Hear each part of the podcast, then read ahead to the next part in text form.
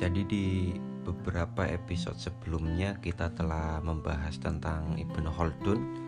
Sekarang kita lanjut ke ilmuwan muslim terkemuka zaman pertengahan yang wajib dibahas ketika kita membahas ilmu pengetahuan dalam dunia Islam atau ilmu pengetahuan secara umum yaitu dalam pembahasan filsafat karena beliau ini punya julukan guru kedua setelah Aristoteles. Jadi nama beliau ini pasti muncul ketika kita membahas mengenai filsafat, terutama filsafat Islam. Dialah Al-Farabi.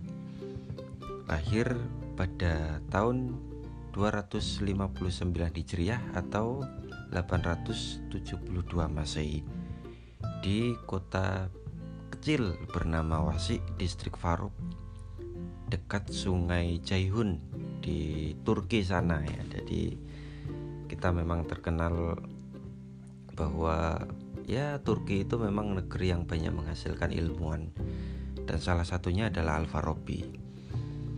Tapi Al-Farabi ini kemudian tumbuh besar di Baghdad. Lalu hijrah di Mesir, Syam, dan seterusnya yang nanti akan kita bahas mengenai kehidupannya secara lebih mendetail.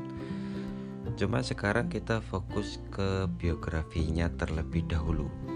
Jadi tadi kita sudah mengetahui bahwa Al-Farabi lahir di Turki apa yang menarik pada diri Al-Farabi tadi di awal sudah saya sampaikan bahwa Al-Farabi ini dijuluki sebagai guru kedua karena pada masanya Al-Farabi filsafat Islam naik pada era keemasannya. Jadi bukan main, memang kontribusi Al-Farabi ini selain menghidupkan filsafat Islam juga membuatnya mencapai puncak keemasannya yang nanti akan kita bahas bagaimana kemudian filsafat Islam ini kemudian e, menurun menurun dan kemudian dihidupkan lagi oleh ilmuwan muslim yang lainnya seperti Ibnu Rus dan seterusnya tetapi wajib kita bahas Al-Farabi wajib kita sebut namanya ketika kita membahas tentang filsafat Islam karena di tangan beliau filsafat ini mencapai era keemasannya. Karena memang sebagaimana kehidupan ilmuwan di seluruh dunia pada berbagai masa, Al-Farabi ini kehidupannya memang diabdikan penuh pada dunia ilmu pengetahuan. Bahkan konon dikatakan Al-Farabi ini menguasai 70 bahasa yang tentu saja beliau juga menguasai berbagai disiplin ilmu seperti politik, etika, logika, matematika, kedokteran, dan tentu saja ilmu agama. Jadi memang Al-Farabi ini menarik sekali untuk kita bedah apalagi nanti di episode selanjutnya akan coba saya bedah beberapa pemikirannya yang menarik untuk kita telah bersama. Nah, Al-Farabi ini kalau di Eropa dikenal dengan nama Al-Farabius. Jadi sebagaimana Ibnu Sina dikenal dengan Averroes, ya, Avicenna ya, mohon maaf. Uh, Ibnu Sina dikenal dengan Avicenna, Ibnu Rus dikenal dengan Averroes ya kalau Ibnu uh, Al-Farabi ini dikenal dengan nama Al-Farabius dan ia pun mendapat gelar filsuf muslim sejati ya karena saking hebatnya beliau memberikan pencerahan mengenai filsafat yang sempat dituduh sebagai ilmu yang haram di dunia Islam. Dan salah satu teorinya yang ganjil itu adalah nafs kuliah. Nanti akan kita bahas secara detail di episode selanjutnya saja biar lebih mengena gitu ya, biar lebih luas gitu.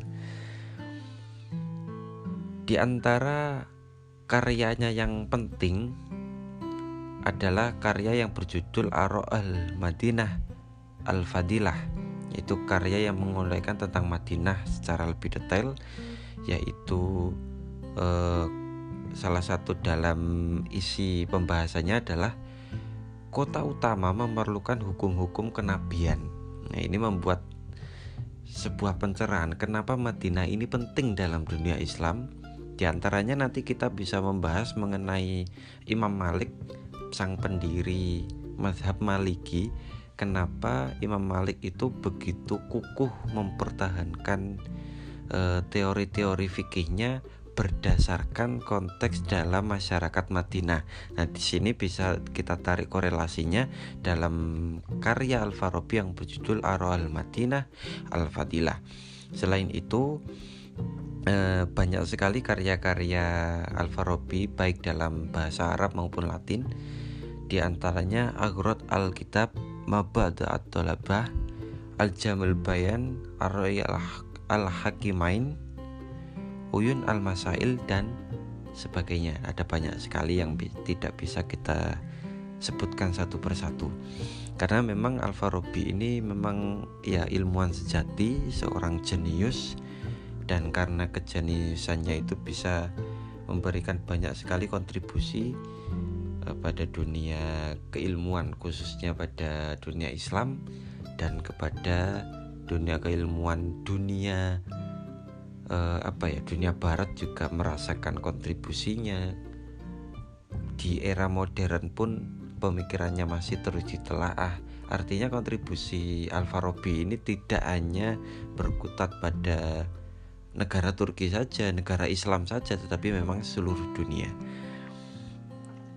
Dan ya Alfarobi ini memang banyak apa ya cukup produktif ya untuk ukuran ulama ya karena memang ulama abad pertengahan ini memang terkenal banyak banyak karya ya. Seperti tadi yang sudah saya sebutkan karya-karya beliau ini banyak sekali. Yang kemudian Alfarobi tadi eh, dari lahirnya di Turki terus hijrah ke apa ke Baghdad tumbuh di sana ke Mesir ke Syam yang kemudian menutup usia di Damaskus. Pada usia 80 tahun Wah, luar biasa. Jadi cukup panjang juga umurnya.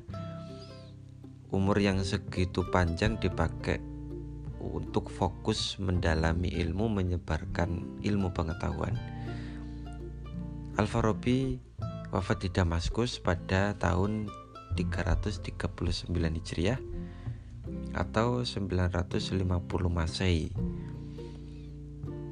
yang namanya abadi sebagai guru kedua.